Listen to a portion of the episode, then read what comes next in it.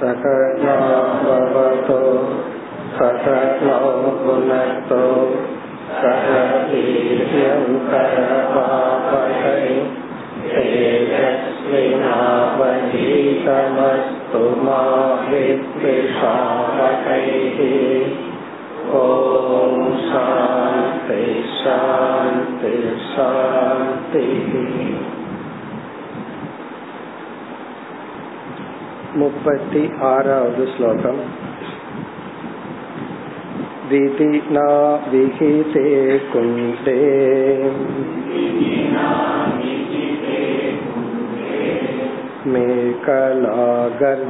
मेकलागर्तवेदिभिः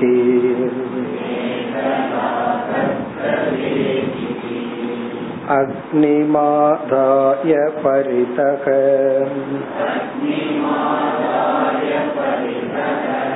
समूहे पाणिनोदितम्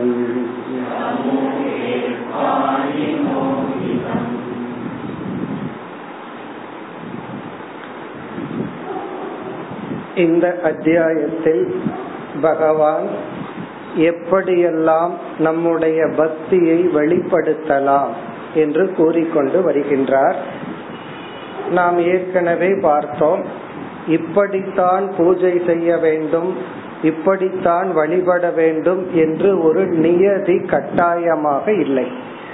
இருப்பினும் நம்முடைய பெரியவர்கள் எந்த நியதிப்படி இறைவனை வழிபட்டு வந்தார்களோ அந்த நியதிப்படி வழிபட வேண்டும். உண்மையான பக்தி வந்து விட்டால் அந்த நியதி முக்கியமில்லை என்றும் பகவான் கூறினார். இப்ப சென்ற ஸ்லோகம் வரை எப்படியெல்லாம் வழிபடலாம் என்று கூறி நிறுத்திய கீதாதி. நம்மிடம் இருக்கின்ற கலைகள் அதையும் இறைவனுக்கு படைக்க வேண்டும் என்று கூறினார். முன்ன வந்து பணத்தை படைக்கணும் உணவை படைக்கணும் என்று சொன்ன பகவான் நடனம் பாடல் முதலியவைகளையும் இறைவனுக்கு அர்ப்பணிக்க வேண்டும் என்று கூறினார். நம்மிடம் உள்ள ஸ்கில் நம்மிடம் உள்ள கலைகள் அதையும் பகவானுக்கு படைக்கலாம் என்று கூறினார். பிறகு இந்த ஸ்லோகத்தில் ஆரம்பித்து முப்பத்தி ஆறிலிருந்து நாற்பத்தி மூன்று வரை எட்டு ஸ்லோகங்களினுடைய சாராம்சத்தை நாம் பார்ப்போம். இதனுடைய சாராம்சம் சிலருக்கு யாகம் ரூபமாக இறைவனை வழிபட விரும்பினால் ஒரு அக்னி குண்டத்தை ஏற்படுத்தி அந்த அக்னியில் பகவானை வழிபட விரும்பினால் அவர்கள் அவ்விதத்தில் வழிபடலாம். அதுதான் சாராம்சம். இந்த எட்டு ஸ்லோகத்தின் சாராம்சம் வந்து யாகத்தின் மூலமாகவும் அக்னியிலும் என்னை வழிபடலாம். அதைத்தான் கூறுகின்றார் விதினா விகிதே கொண்டே. விதிப்படி அப்படி நம்ம ஒரு சிறிய யாகசாலை அல்லது சிறிய ஹோம குண்டத்தை உருவாக்க வேண்டும் என்றால் நம்ம வீட்டினுடைய அளவுக்கு தகுந்த மாதிரி எல்லாம் ஹோம குண்டத்தை உருவாக்க கூடாது. விதினா சாஸ்திரத்துல சொன்னபடி ஒரு ஹோம குண்டத்தை உருவாக்கி அக்னி ஆதாய அங்கு அக்னியை வைத்து சொல்லப்பட்ட முறைப்படி பூஜை செய்ய வேண்டும். பிறகு அடுத்த ஸ்லோகத்துல வந்து எவைகளை எல்லாம் ஓமகுண்டத்துல போடலாமோ அவைகளை தூய்மைப்படுத்தி தான் போடணும். நம்ம ஏற்கனவே பார்த்தோம் புரோக்ஷணம் செய்து மந்திரங்களால் பொருள்களை தூய்மைப்படுத்தி போட வேண்டும். பிறகு அதுக்கு அடுத்த நான்கு ஸ்லோகங்களில் பகவானை வர்ணனை செய்யப்படுகிறது. இப்படிப்பட்ட ஆபரணங்களையும் அணிகலன்களையும் உடைய பகவானை நாம் அந்த அக்னியில் பார்க்க வேண்டும் என்று கூறி பிறகு வந்து மூல மந்திரம் வைஷ்ணவ ஆகமமாக இருந்தால் ஓம் நமோ நாராயணாய அப்படிங்கறது மூல மந்திரம் ஆகிறது அந்த மூல மந்திரத்தின் மூலமாக இப்படிப்பட்ட சொரூபத்தை உடைய ஆடை அணிகலன்கள் உடைய என்னை வணங்க வேண்டும் என்று பகவான் கூறி பிறகு என்ன சொல்கின்றார்? என்னை மட்டும் வணங்கினா போதாது என்னை காக்கின்ற தேவதைகள் எல்லாம் இருக்கின்றார்கள். காவல் தேவதைகள் எல்லாம் இருக்கின்றார்கள். அவர்களுக்கு கொடுக்க வேண்டிய பலியை கொடுக்க வேண்டும். இந்த பலின்னு சொன்ன உடனே நமக்கு பயம் வந்துடும் பலினா என்ன அப்படின்னு சொல்லி பலிங்கிற வார்த்தைக்கு வந்து அன்பளிப்பு கிஃப்ட் அப்படின்னு ஒரு அர்த்தம் இருக்கு. ஒரு பொருளை நான் உனக்கு பலி கொடுக்கறேன் அப்படின்னு என்ன அர்த்தம்? உடனே வெட்டுறதோ கொல்றதோ அர்த்தம் கிடையாது. அதை நான் கிஃப்டா கொடுக்கறேன்னு அர்த்தம். அப்படி பகவான் சொல்ற என்னை சுற்றி இருக்கின்ற பரிவாரங்களுக்கு கொடுக்க வேண்டிய பலியை கொடுக்க வேண்டும். அன்பளிப்பை கொடுக்க வேண்டும். பொதுவா இந்த மூலவருக்கு தான் என்னைக்குமே ஒரு மரியாதை இருக்கும். இந்த அசிஸ்டன்ட்டுக்கெல்லாம் என்னைக்குமே ஒரு கஷ்டம் இருக்கும். அந்த கஷ்டத்தை அனுபவிக்கிறவங்க தான் அசிஸ்டன்ட் அதனால நார்மலா பார்த்தோம்னா அந்த மெயின் பர்சனுக்கு தான் ஒரு ரெஸ்பெக்ட் உணவு எல்லாம் கிடைக்கும். கூட போற ஆளுக்கு ஒன்றும் கிடைக்காது. இது வந்து லௌகிகத்துல நடக்கிறது. அதனால பகவான் சொல்றாரு என்னை மட்டும் கவனிக்காதீர்கள். என்னை சுற்றி இருக்கின்றவர்களையும் கவனித்து கொள்ள வேண்டும். அதெல்லாம் இங்கு பகவான் கூறி நிறைவு செய்கின்றார். இனி இந்த அத்தியாயத்தையே நிறைவு செய்ய போகின்றார் இப்ப வருகின்ற ஸ்லோகம் எல்லாம் ஒரு விதமான கன்க்ளூஷன் இனி வந்து சரணாகதிங்கிற ஒரு பாவனையை கோரி பிறகு இந்த விசாரத்தை பகவான் நிறைவு செய்ய போகின்றார் அடுத்து நாம் பார்க்க வேண்டிய ஸ்லோகம் நாற்பத்தி நான்கு उपघायन् गृणन् नृत्यन्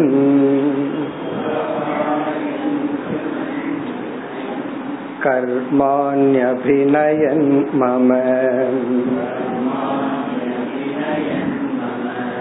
मत्कथा श्रावयन् शृण्वन्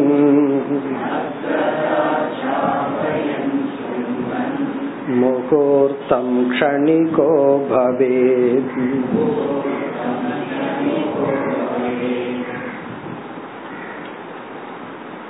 இறைவனை பூஜை செய்கின்ற வழிபடுகின்ற நிலையில் அடுத்த ஸ்டேஜ் அடுத்தபடி என்னவென்றால் இறைவனை பற்றி பேசுதல் இறைவனை பற்றி கேட்டல். ஃபர்ஸ்ட் ஸ்டேஜ் வந்து பூஜை செய்தல். பலர் வந்து குரு பூஜை நல்லா செய்வார்கள். அவர் ஏதாவது அட்வைஸ் பண்ண வாய திறந்தா ஓடி போயிடுவார்கள். அவர் சொல்றத கேக்குறதுக்கு தயாரா இல்ல. அவரை வச்சு வேணா நான் பூஜை பண்றேன். பொதுவா பல ஆசிரமங்கள்ல வருஷத்துக்கு ஒருக்கா நடக்கும் குரு பூஜை. எவ்வளவு கூட்டம் இருக்கும். மற்ற நாள் அந்த குரு வந்து கிளாஸ் எடுத்தாருன்னு யாரும் இருக்க மாட்டாங்க அந்த குரு பூஜைக்கு தான் மக்கள் எல்லாம் வருவார்கள். ஏன்னா சொல்வதை கேட்கறதுங்கிறது தனி பிரேம் ஆஃப் மைண்ட் அந்த கேட்டு பழகுதல். அது ரொம்ப கஷ்டமான அல்லது ஒரு அது இந்த லெவலுக்கு நம்ம உயர்வதில்லை பல. அப்போ இந்த இடத்துல பகவான் வந்து என்ன சொல்றார்? அந்த கேக்கிறதுல இனி பல ஸ்டேஜஸ் இருக்கு. ஃபர்ஸ்ட் காதை கொடுத்து கேக்கிறது ஒரு விதமான பூஜை. பூஜையில ஹையர் லெவல் அந்த லெவலுக்கு வந்துட்டா சில பேர் கதை தான் கேட்க விரும்புவார்கள். கருத்து சொன்னா கேட்கறதுக்கு தயாராக இல்லை. அதனால பகவான் இங்க ஆரம்பிக்கின்றார். என்னுடைய அவதார கதைகளை கேட்டல் கேட்க வைத்தல். அதாவது வந்து ஒரு டாக்ஸ் அரேஞ்ச் பண்றது அல்லது தான் பேசுறது அல்லது கேட்க வைக்கிறது தான் கேட்கறது. என்னுடைய மகிமைகள். நான் பக்தர்களுக்கெல்லாம் எப்படியெல்லாம் அனுகிரகம் செய்தேன் அப்படின்னு என்னை பற்றிய பக்தர்களுக்கு அனுகிரகம் செய்த கதைகளை கேட்டல் கேட்க வைத்தல். இப்படி நம்மை ஈடுபடுத்தி கொண்டு நமக்கு வந்து பகவானுடைய கதையை கேட்க ஆரம்பிச்சா நேரம் போறதே தெரியக்கூடாது. சனிக்காக பவேத்துங்கிறார். அதாவது இரண்டு மணி நேரம் எல்லாம் அந்த பாகவத சொற்பொழிவு நடக்கும். நம்ம விரும்பி அதை கேட்டோம் அப்படின்னா அஞ்சு நிமிஷம் உட்கார்ந்த மாதிரி தான் இருக்கும். அப்படி வந்து என்னை கேட்பதில் மகிழ்ச்சி அடைந்து பழக வேண்டும். அதைத்தான் இங்கு பகவான் கூறுகின்றார். அப்படி கேட்கறதுல வந்து கீர்த்தனம் பகவானுடைய பெருமையை பாடுதல் பாட்டை கேட்டல் பிறகு வந்து பகவானுடைய அவதாரத்துல பகவான் என்னென்ன செஞ்சாரோ அது போல நடித்தல் கிருஷ்ண வேஷம் எல்லாம் போட்டு நடிக்கிறார்கள் அல்லவா? அப்படி நடித்தல் அந்த கதைகளை கேட்டல் அப்படி கேட்டு உன்னுடைய காலத்தை நீ கழிக்க வேண்டும். இப்ப இது என்ன பக்தினா? பகவான வந்து வேற டைமென்ஷன்ல பார்க்கிறோம். வெறும் ஒரு உருவமா மூர்த்தியா பூஜையா பார்க்காம அதற்கு மேல் பகவானுடைய படைப்பு. இந்த உலகத்துல எப்படி எல்லாம் அனுகிரகம் பண்றார்? இங்க அனுகிரகம்னு வந்தா உடனே சோதனை தான் வரும். எப்படியெல்லாம் பகவான் பக்தர்களை சோதித்தார்? அதையெல்லாம் கேட்கும் பொழுது நமக்கு வர்ற சோகம் எல்லாம் பகவான் நம்மிடத்துல வந்து உரிமை எடுத்துட்டு என்னமோ பண்ணிட்டு இருக்காருன்னு தோணும். இந்த கதையை கேட்டோம்னா தான் சோகத்தை யோகமாக மாற்றுவோம். இல்ல அப்படின்னா சோகத்தை சம்சாரம்னு புலம்பிட்டு இருப்போம் அப்படி இந்த கதைகள் எல்லாம் நமக்கு வர்ற கஷ்டமே ஒரு சாதனையாக தவமாக மாற்றும். அதைத்தான் கூறுகின்றார். இந்த ஸ்லோகத்தில் பார்த்தால் உபகாயன். உபகாயன்னா பகவானுடைய பெருமைகளை பாடிக்கொண்டு கிருண்ணன். கீர்த்தனைகள் செய்து கொண்டு நிருத்தியன். நடனம் ஆடிக்கொண்டு கர்மாணி உபகாயன். கர்மாணின பகவானுடைய அவதார கிரியைகள். பக்தர்களை சோதித்த விதம் அவர்களுக்கு அனுகிரகம் செய்த விதம். அபிநயன் மம. அபிநயனம் என்றால் நடிப்பு. என்னை பற்றி நான் எப்படியெல்லாம் அனுகிரகம் செய்தேன்னு நடித்து காட்டுதல் மம என்னுடைய கர்மாணி செயல்களை. பிறகு இரண்டாவது வரியில் மத் கதா ஸ்ராவயன் ஸ்ருண்வன். என்னை பற்றிய கதைகள். இங்க கதைகள்னா வெறும் அவதார கதைகளா இருந்தா அது ஒரு ஸ்டேஜ் அடுத்தது வந்து இங்க கதாங்கிறதுக்கு தத்துவம்னு ஒரு பொருள் உண்டு.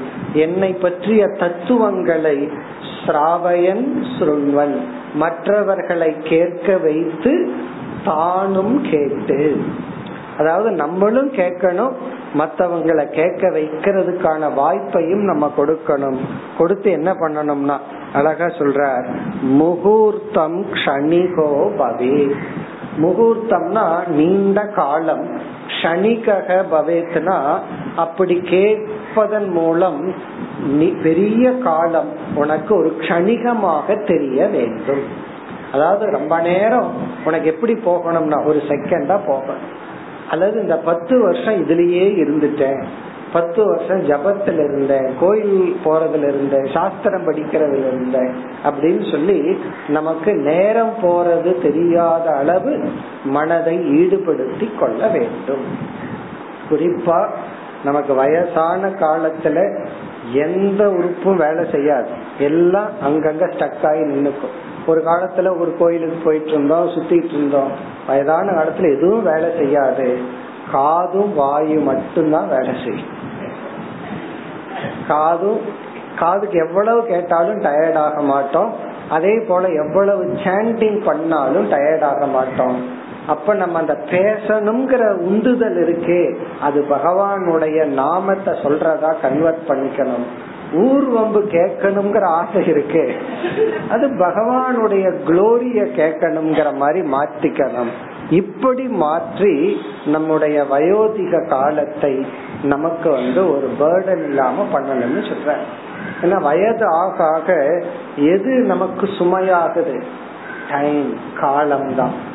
அதுக்கு முன்னாடி வந்து நேரம் இல்லாம ஓடி சம்பாதிச்சுட்டு பொறுப்புகள் எல்லாம் இருந்தது அதுக்கப்புறம் நேரத்தை எப்படி போக்குவதுன்னு தெரிவதில்லை. அதனால இங்க பகவான் சொல்ற அப்படி உன் காலத்தை நல்ல விதத்துல கழிக்கணும்னா என்னுடைய கர்மங்கள் என்னை பற்றிய கதைகளை கேட்டும் கேட்க வைத்தும். சில பேர் கேட்க வைப்பார்கள். நல்லா அரேஞ்ச் பண்ணுவாங்க. அவங்க பேசுற நேரத்துல ஓடி போயிருப்பாங்க அவர் அது கேட்க தயாரா இருக்க மாட்டார். பலர் அப்படி உள்ளார்கள். அப்படி இல்லாமல் நாமளும் கேட்டு மற்றவர்களையும் கேட்க வைத்து நம்முடைய காலத்தை நன்கு கழிக்க வேண்டும். இனி அடுத்த இரண்டு ஸ்லோகத்தில் மிக ஒரு முக்கியமான பாவனைய சொல்றார். இவ்வளவு நேரம் பக்தி எப்படி பகவான பூஜிக்கணும் எல்லாம் சொன்னோம். இனி நமக்குள்ள இருக்க வேண்டிய பாவனை அதை அடுத்த இரண்டு ஸ்லோகத்தில் கூறுகின்றார். அடுத்து நாற்பத்தி ஐந்தாவது ஸ்லோகம்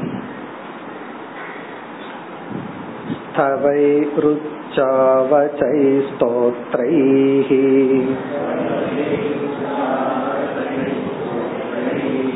पौराणै प्राकृतैरपि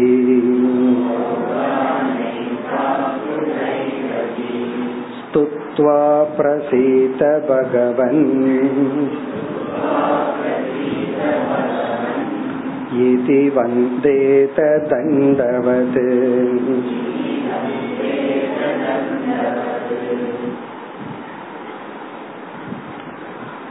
ஸ்தவைஹி என்றால் இறைவனை ஸ்துதி செய்கின்ற ஸ்லோகங்களால் அல்லது செய்யுள்களால் உச்சாவச்சைகி ஸ்தோத்ரைகி ஸ்தோத்திரம்னாலும் பகவானை வழிபட நாம் பயன்படுத்துகின்ற நூல்கள் அல்லது பாடல்கள். உச்சாவச்சைகி அப்படின்னா சிறிய அல்லது பெரிய. இப்ப சகசரநாமத்தை ஆரம்பிச்சோம்னா ரொம்ப பெருசா போகும். சில ஸ்லோகங்கள் வந்து ஒரே ஒரு ஸ்லோகம் காயத்ரின்னு எடுத்துட்டோம்னா ஒரே ஒரு சிறிய மந் ஸ்தோத்திரம் தான் இப்படிப்பட்ட ஸ்தோத்திரங்கள் பௌராணைகி பிராகிருதைகி அபி. பௌராணிகின வேதத்தில் சொல்லப்பட்ட ஸ்ருதி சுமிருதியில் கூறப்பட்ட அல்லது அந்தந்த காலத்தில் தோன்றிய மகான்களினுடைய செய்யுள்கள். அதெல்லாம் நமக்கு ரொம்ப இருக்கு. ஒவ்வொரு லாங்குவேஜினுடைய பெருமையை சொல்லுவார்கள். அதாவது இங்கிலீஷ்ங்கிறது வந்து கம்யூனிகேஷனுக்கு பெஸ்ட் லாங்குவேஜ் அப்படின்னு எல்லாம் சொல்லும் பொழுது Tamil is language of devotion என்று சொல்வார்கள். அதாவது பக்தி கிரந்தங்கள் அதிகமாக உள்ள லாங்குவேஜ் தமிழ் லாங்குவேஜ் சொல்றோம். சமஸ்கிருதமும் கூட. அதான் பிராகிருதைகின அந்தந்த காலகட்டத்தில் தோன்றிய மகான்கள் எழுதிய இறைவனை பற்றிய ஸ்தோத்திரங்கள் நூல்கள் செய்யுள்கள். நமக்கு வந்து திருவாசகம் திருமுறைகள்னு எவ்வளவு இருக்கு பிரபந்தங்கள்னு சொல்லி. இவைகளை கொண்டு என்ன செய்ய வேண்டும்? ஸ்துத்துவா இறைவனை வழிபட்டு இப்ப இதுக்கு முன்னாடி வரைக்கும் ஃபர்ஸ்ட்ல பகவான் வந்து ஸ்தூலமா எப்படி பூஜை பண்ணணும்னு சொல்லி கொடுத்துட்டு இருந்தார். அதற்கு பிறகு யாக ரூபமான பூஜைய சொன்னார். விருப்பம் உடையவர்கள் ஒரு யாக குண்டத்தை வச்சு அக்னியில என்ன வழிபடலாம்னு சொன்னார்.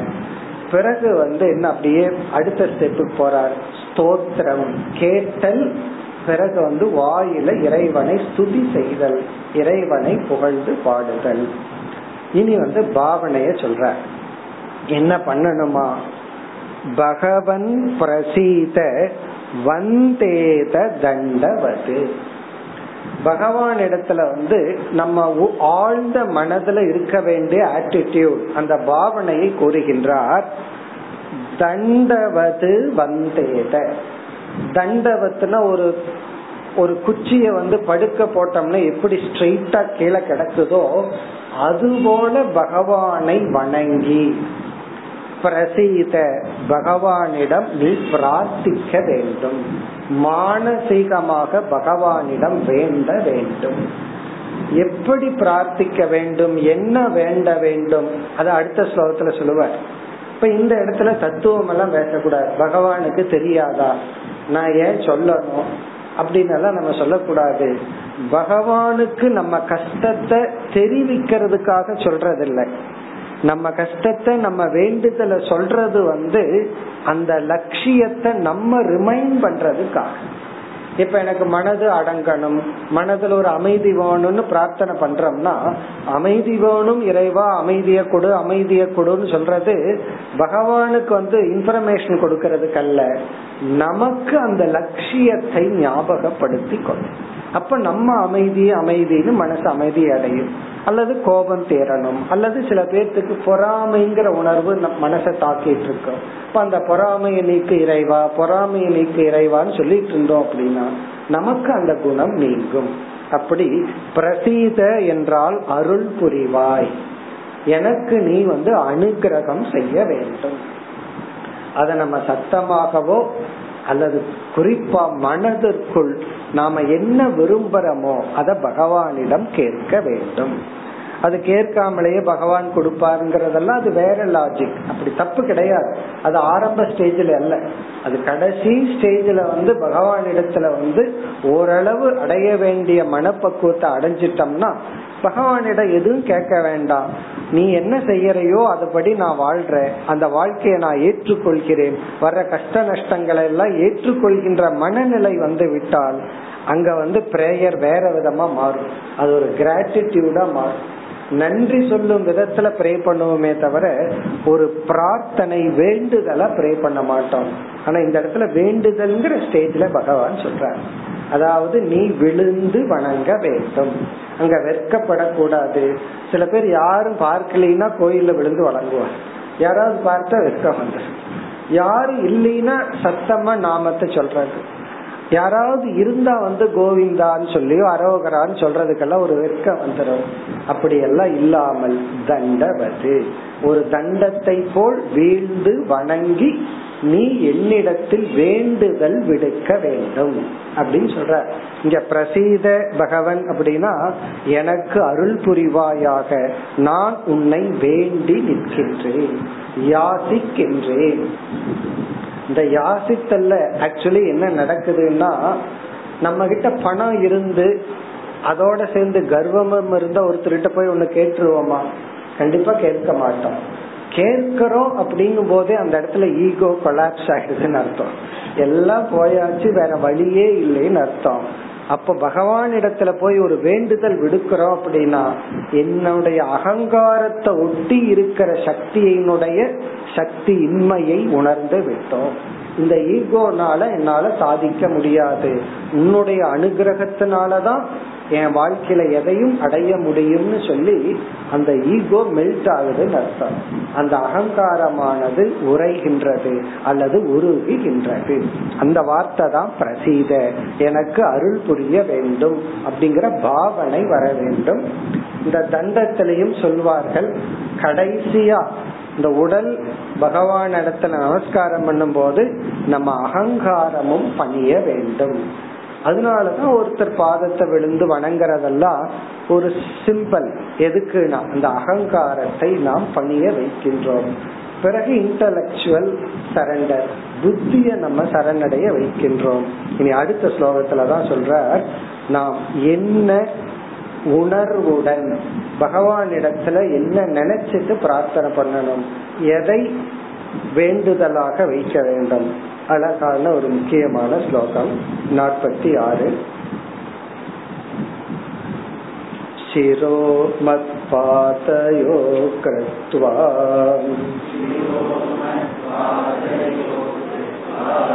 बाहुभ्यां च परस्परम् प्रपन्नं पाहि मामीश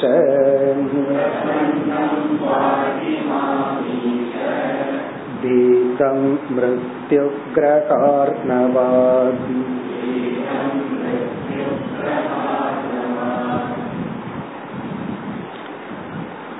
எப்படி நம்மை இறைவனிடம் ஒப்படைக்க வேண்டும் எப்படி சரணடைய வேண்டும் அப்படி சரணடைந்ததற்கு பிறகு எப்படிப்பட்ட ஆட்டிடியூடு பாவனையுடன் நாம் பக்தி செலுத்த வேண்டும் என்று கூறுகின்றார். இவ்வளவு நேரம் சொல்லிட்டு வந்த பூஜையே இதற்காகத்தான். இந்த ஒரு ஆட்டிடியூட் நமக்குள்ள வருவதற்காகத்தான். இந்த ஒரு உணர்வு பாவனை நமக்குள்ள வர வேண்டும். எப்படி சொல்கின்றார்? சிரோகோ மத் பாதயோகோ கிருத்வா.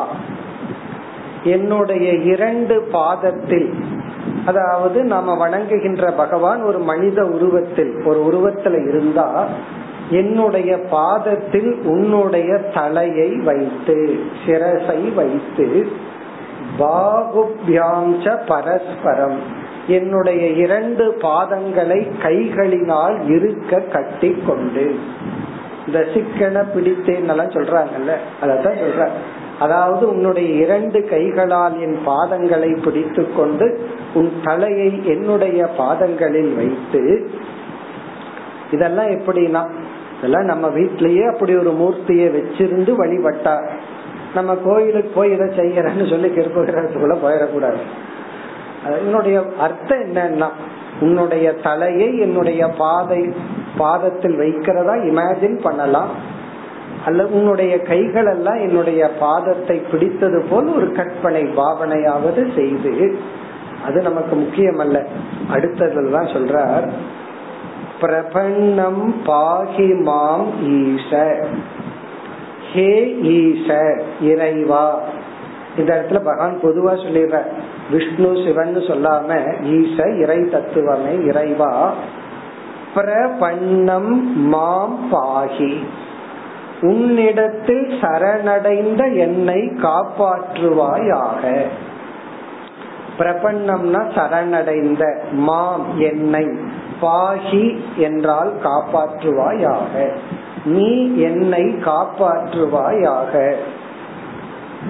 இப்ப பகவான் இடத்துல போய் பகவானே என்ன காப்பாற்றுன்னு சொன்னா நம்ம ஏற்கனவே பார்த்திருக்கோம். பகவான் என்ன புரிஞ்சுக்குவார்? ஒருத்தன் பிசினஸ்ல லாஸ் ஆகிட்டு போய் பகவான் என்ன காப்பாத்துன்னு சொன்னா பகவான் என்ன புரிஞ்சுக்குவார்? ஒருவன் நோய்வாய்ப்பட்டு என்ன காப்பாற்றுனா பகவான் என்ன புரிஞ்சுக்குவார்? அப்போ நாம எதிலிருந்து பயந்து போய் பகவான என்ன காப்பாற்றுன்னு சொல்றோமோ அதிலிருந்து அவனை காப்பாற்றணும்னு புரிஞ்சுக்குவார். ஒரு மோட்சத்தை நாடுபவன் போய் பகவானே என்ன காப்பாற்றுன்னு என்ன புரிஞ்சுக்குவார் தெரியுமா? முதல்ல பணத்துக்கிட்ட இருந்து இவனை காப்பாற்றணும்னு புரிஞ்சுக்குவார். இப்ப அவனுக்கு பணத்தை இல்லாம பண்ணுவான். பிசினஸ் லாஸ் ஆனவன் போய் என்ன காப்பாற்றுனா பணத்தை கொடுத்து காப்பாற்றணும்னு புரிஞ்சுக்குவார் நோய்வாய்ப்பட்டவனுக்கு ஆரோக்கியத்தை கொடுத்து காப்பாற்றணும்னு புரிஞ்சுக்குவார் இப்ப யார் வந்து எது இல்லை எது எனக்கு லேக்கிங்னு நினைச்சு பகவான் இடத்துல போய் காப்பாற்றுன்னு கேக்குறார்களோ பகவான் வந்து அதை கொடுத்து காப்பாற்றுவார். ஒரு முமுட்சு என்ன காப்பாற்றுன்னு சொன்னா அவன் அஜானத்தினால துயரப்பட்டு இருக்க இப்ப அறிவை கொடுத்து காப்பாற்று அப்படின்னு அவன் கேக்குறதா பகவான் புரிஞ்சுக்குவார். அப்படி இங்க சிஷ்யன் வந்து எப்படிப்பட்ட நான்? பீதம் மாம்.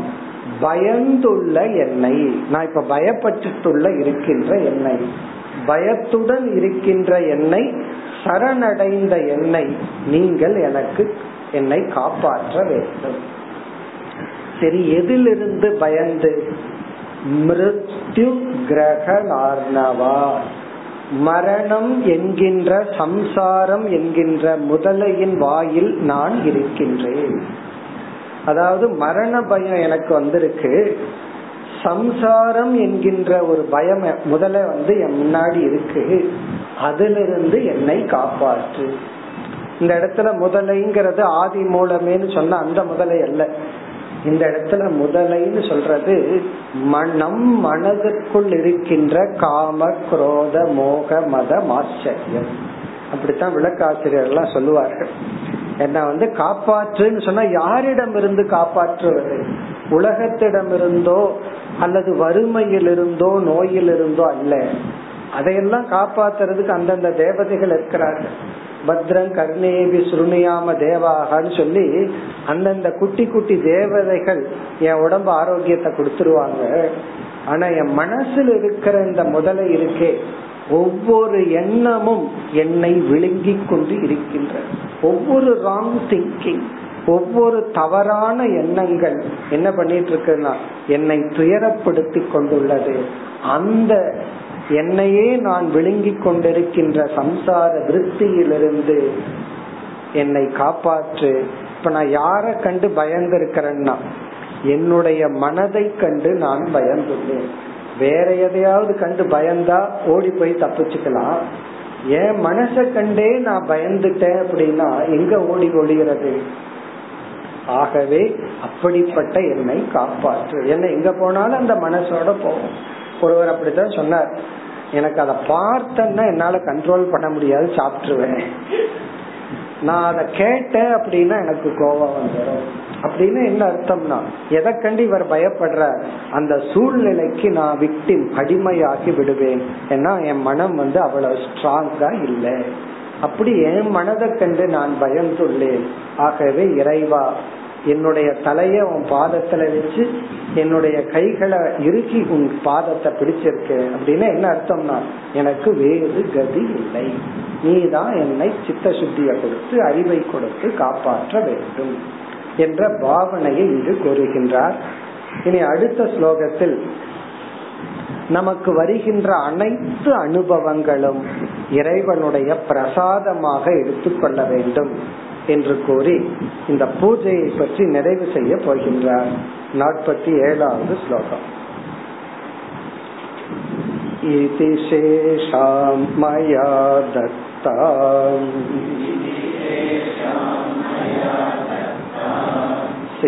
शिरस्याधाय सादरम्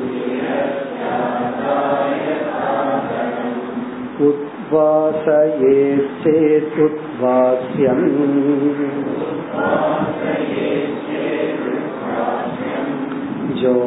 ज्योतिर्ज्योतिषि तत्पुनः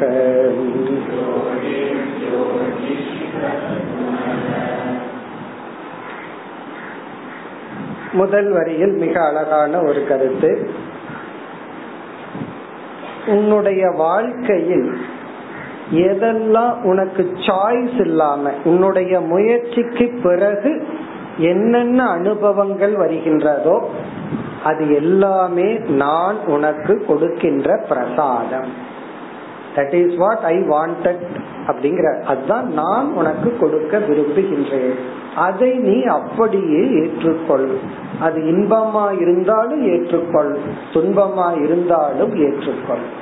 அப்படி உனக்கு கிடைக்கின்ற அனைத்து அனுபவங்களையும் பிரசாதமாக அன்புடன் நான் கொடுத்த பிரசாதமாக ஏற்றுக்கொள்.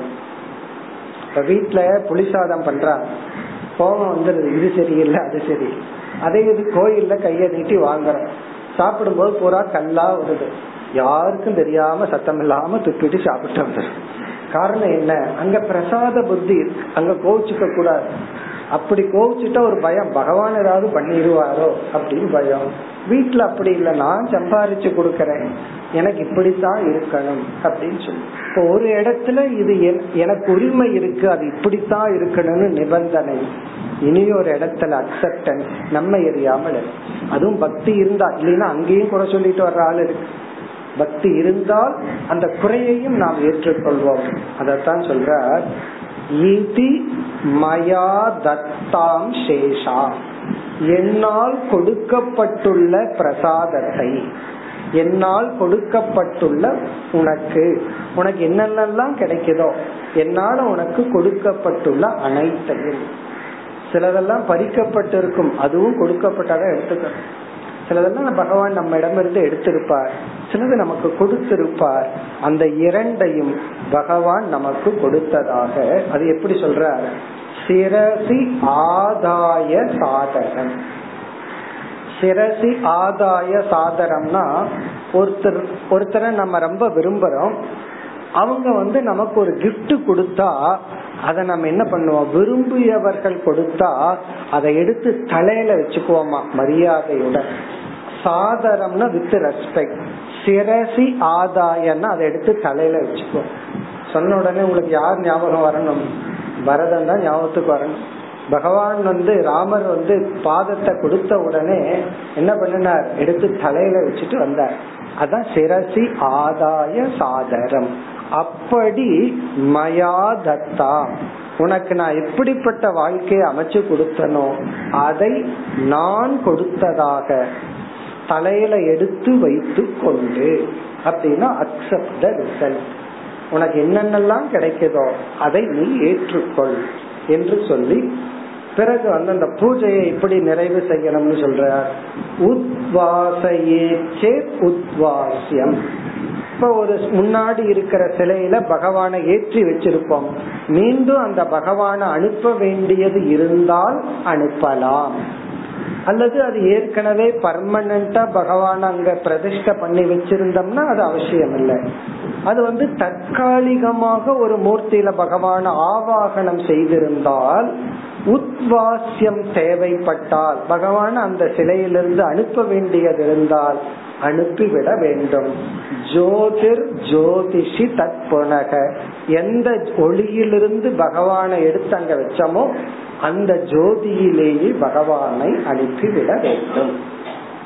இத்துடன் அந்த பூஜை நெறி நிறைவு பெறுகின்றது. பூஜை நெறிய பகவான் முடித்து கொள்றார் எப்படி முடிக்கிறார்? நீ வந்து ஒரு ஒரு சிலையில அல்லது ஏதோ ஒரு ஆலம்பனத்துல பகவானை ஏற்றி வைத்தால் ஆவாகனம் செய்திருந்தால் அனுப்ப வேண்டி இருந்தால் அனுப்பிவிடு.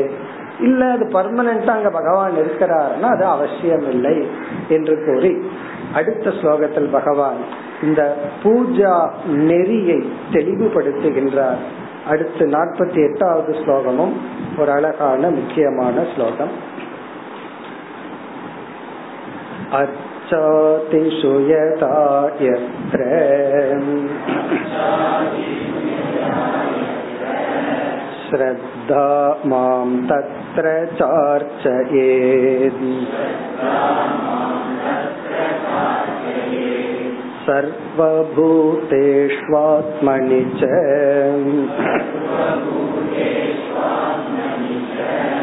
सर्वात्मा महमवस्थितः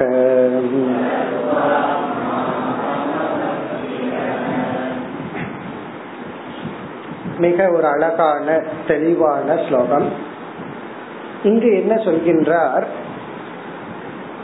நீ எந்த ஒரு உருவத்தில் ஸ்ரத்தை உனக்கு வருகின்றதோ அந்த உருவத்தில் என்னை வழிபட வேண்டும் இங்கு அந்த உருவமோ இறைவனுடைய சிலையோ நாமமோ முக்கியம் அல்ல ஸ்ரத்தை தான் முக்கியம்னு சொல்றார்.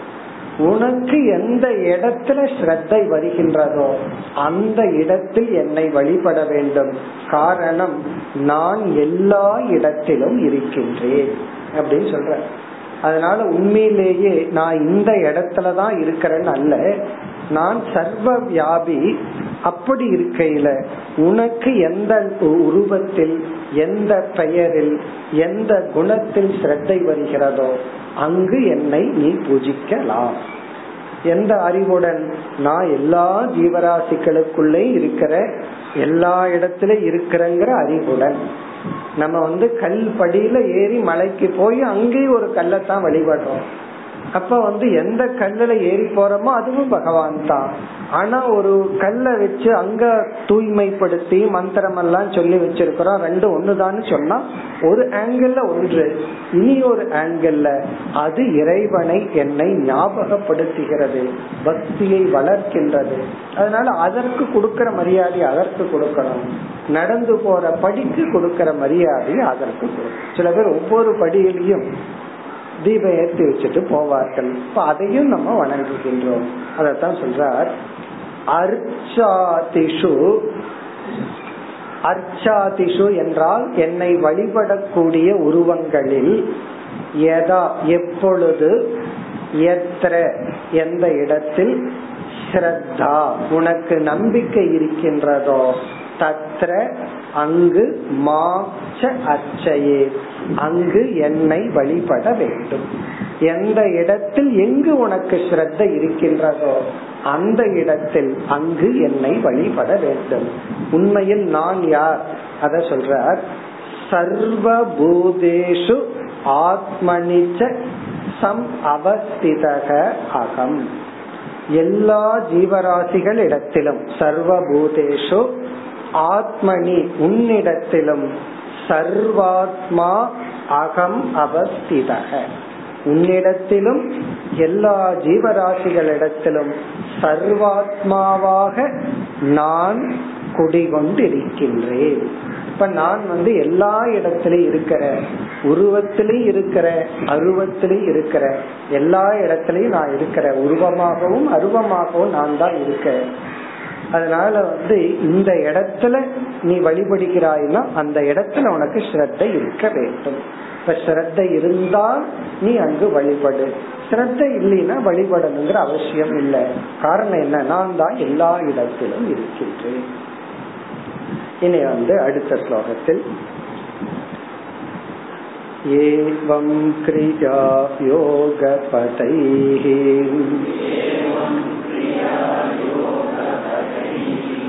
पुमान् वैदिकतान्त्रिकैः अर्चयन्नुभयदसिद्धिम् मत्तो विन्दत्यपीप्सिताम्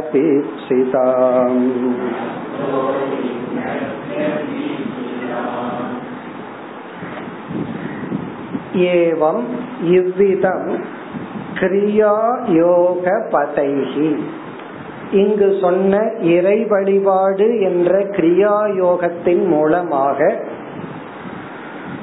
இங்கு சொன்ன கிரியா யோகத்தின் மூலமாக புமான் வைதிக தாந்திரிகைகி வைதிக முறைப்படியும் தாந்திரிக முறைப்படியும். வைதிக முறைன்னா நம்ம பார்த்தோம் வேத மந்திரங்களை பயன்படுத்தி வழிபடுதல். தாந்திரிகம்னா பின்னாடி வந்த ரிஷிகள் கூறிய ஸ்லோகங்கள் மூலமாக இறைவனை வழிபடுதல்.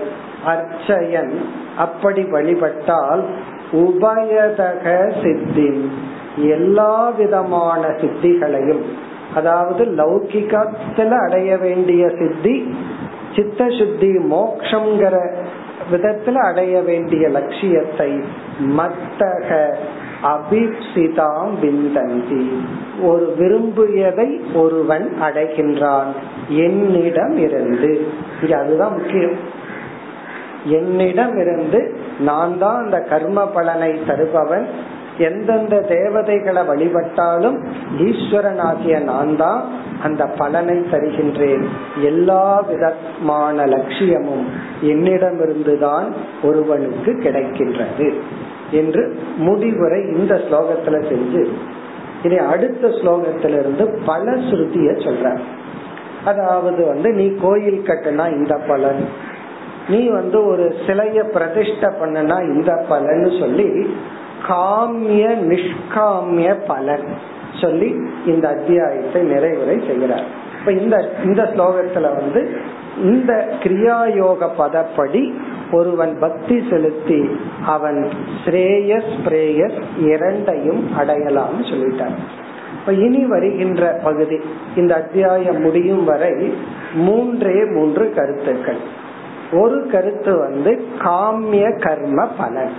நீ இந்த பக்திய காமிய கர்மமா செய்தா உனக்கு என்ன பலன் வரும்? சில பேர் வந்து மோட்சத்தை கொஞ்ச நாளைக்கு அப்புறம் பாத்துக்கிறேன் நான் இப்ப கொஞ்சம் லோகத்தை எல்லாம் அனுபவிக்கணும்னு ஆசையா இருக்குன்னா சரி அனுபவி அதுக்கு என்ன பலன்? என்ன செஞ்சா என்ன பலன்? நிஷ்காமமா பண்ணனா என்ன பலன்? பிறகு கடைசி இரண்டு ஸ்லோகத்துல நீ நிஷித்த கர்மம் செய்தால் நீ வந்து அதர்மம் பண்ணனா என்ன பலன்? பகவான் நம்ம பயப்படுத்தி முடிக்க போறார். நீ அதர்மம் பண்ணனா பத்து கோடி ஜென்மம் புழுவா பிறப்பான்னு சொல்லுவாங்க அப்படி சொல்லி முடிக்க போற அப்படி காமிய கர்மத்துக்கு என்ன பலன்?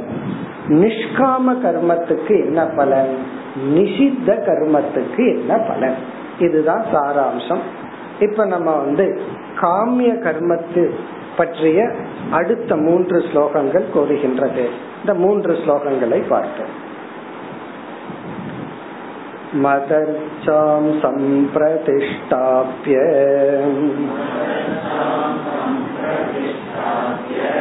मन्दिरं कारये दृढम्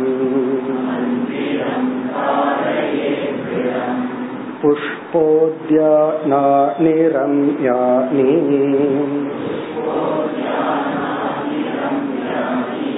पूजायात्रोत्साहितान् पूजायात्रोत्स्वाश्रितान् पूजातीनां प्रवाहार्थम्।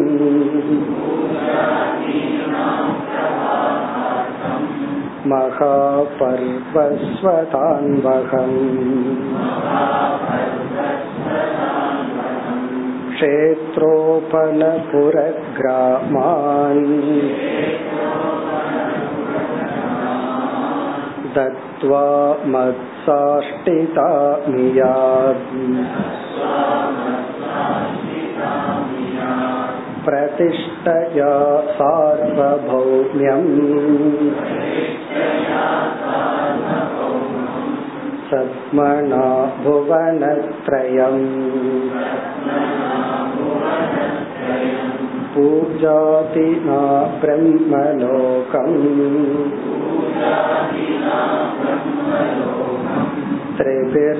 त्रिभिर्मत्साम्यता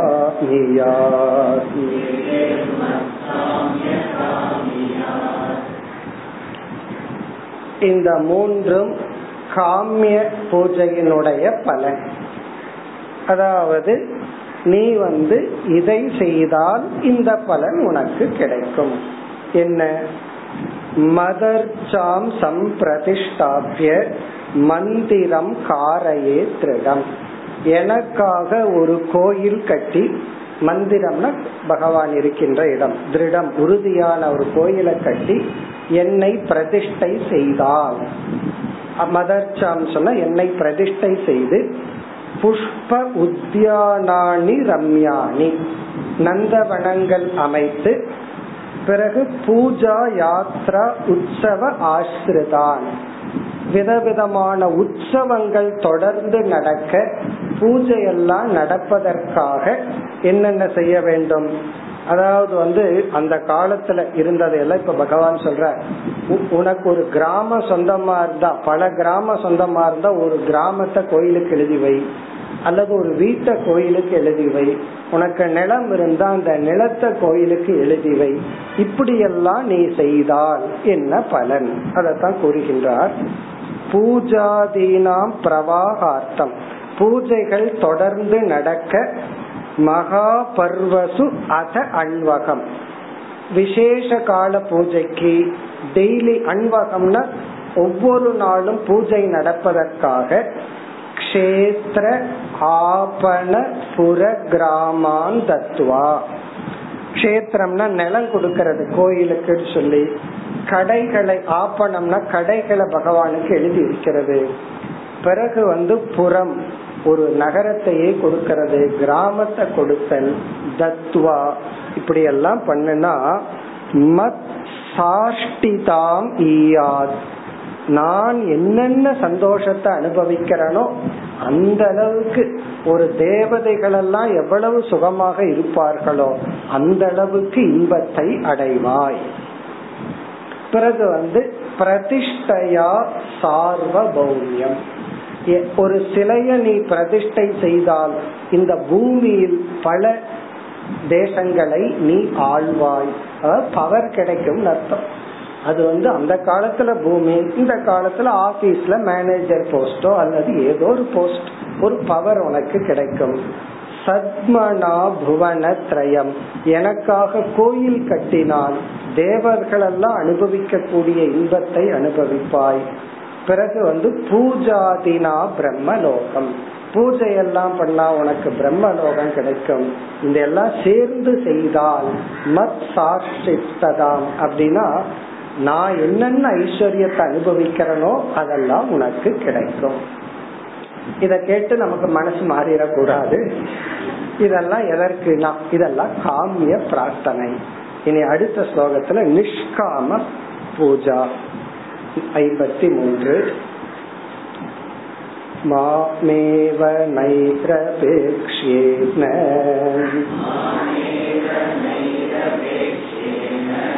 भक्तियोगेन विन्दति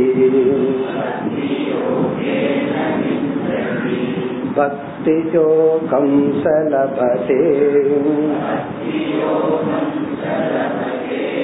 एवं यः पूजयेत माम्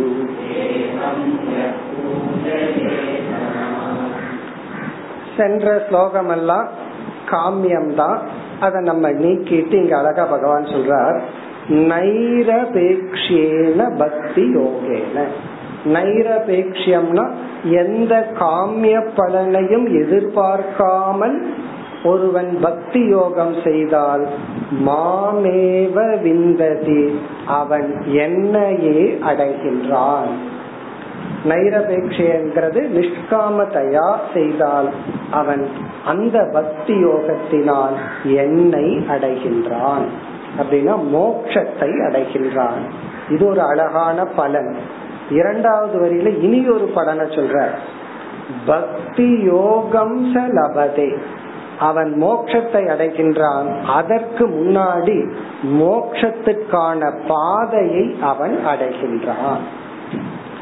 பக்தி யோகத்தினால என்ன அடையறான் அதற்கு முன்னாடி அந்த பக்தி யோகத்தை அடைகின்றான். தூய்மையான அன்பை அடைகின்றான். சுயநலம் இல்லாத தூய்மையான அன்பை அடைகின்றான்.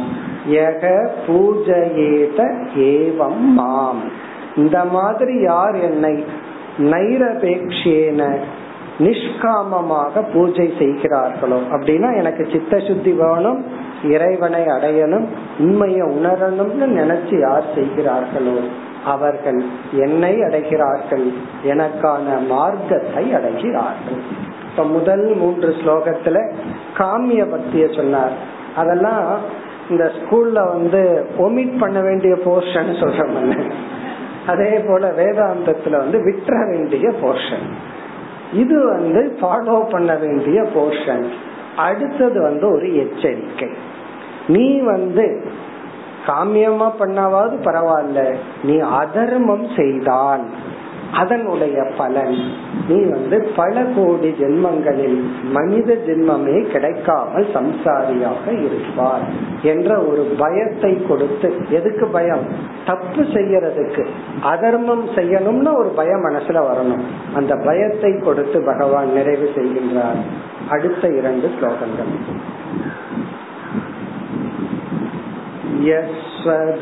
तां परै दत्ताम्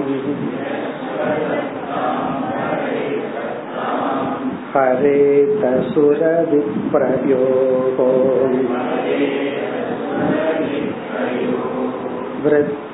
स जायते वित्तुक्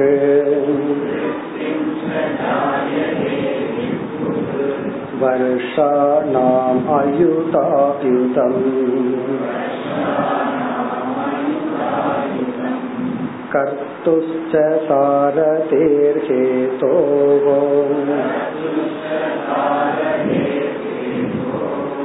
अनुमोदितुरेव च कर्मणां भागिन प्रेत्य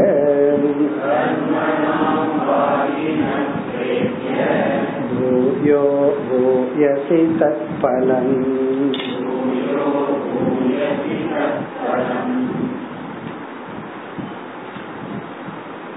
யார் அதர்ம வாழ்க்கையில் ஈடுபடுகிறார்களோ அதாவது மற்றவர்கள் பொருள்களை அபகரிக்கின்றார்களோ தன் உழைப்பு இல்லாமல் மற்றவர்கள் பொருள்களை எடுத்துக் கொள்கிறார்களோ யக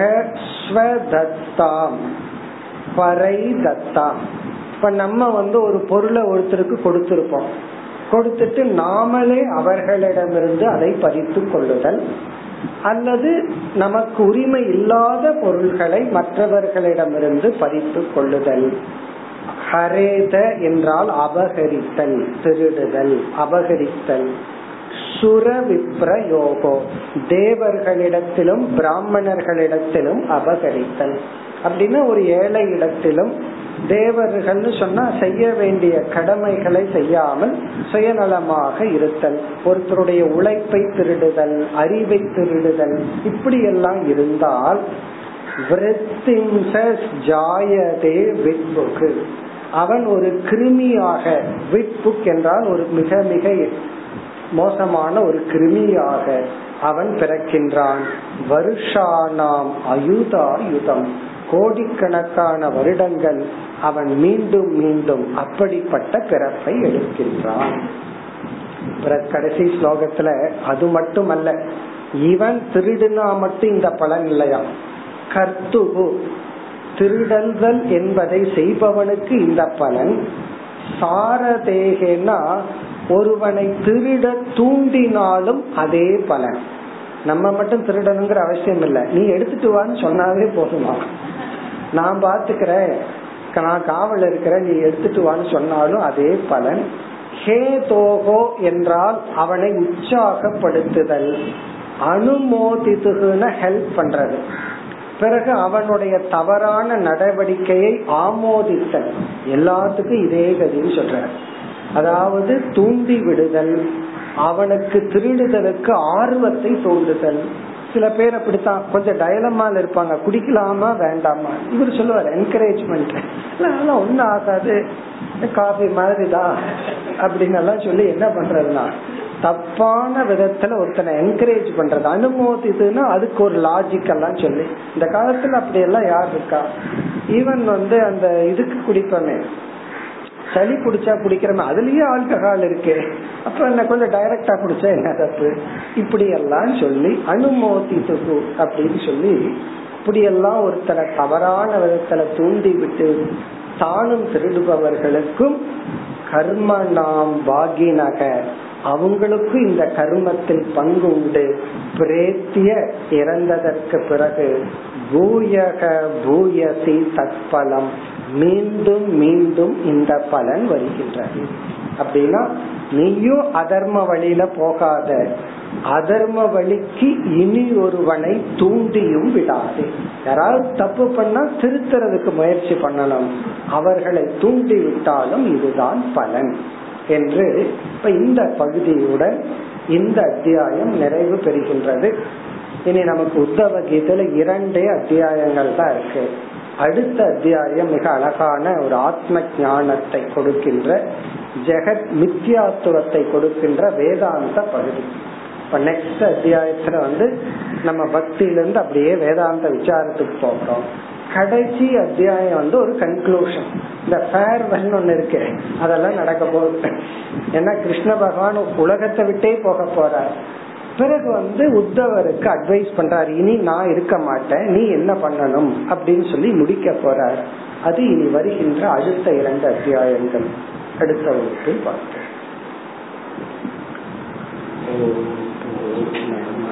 पूर्णमिदं पूर्णात् पूर्णमुदच्छते पूर्णस्य पूर्णमादाय पूर्णमेवावशिष्यते ॐ शान्ति शान्ति शान्तिः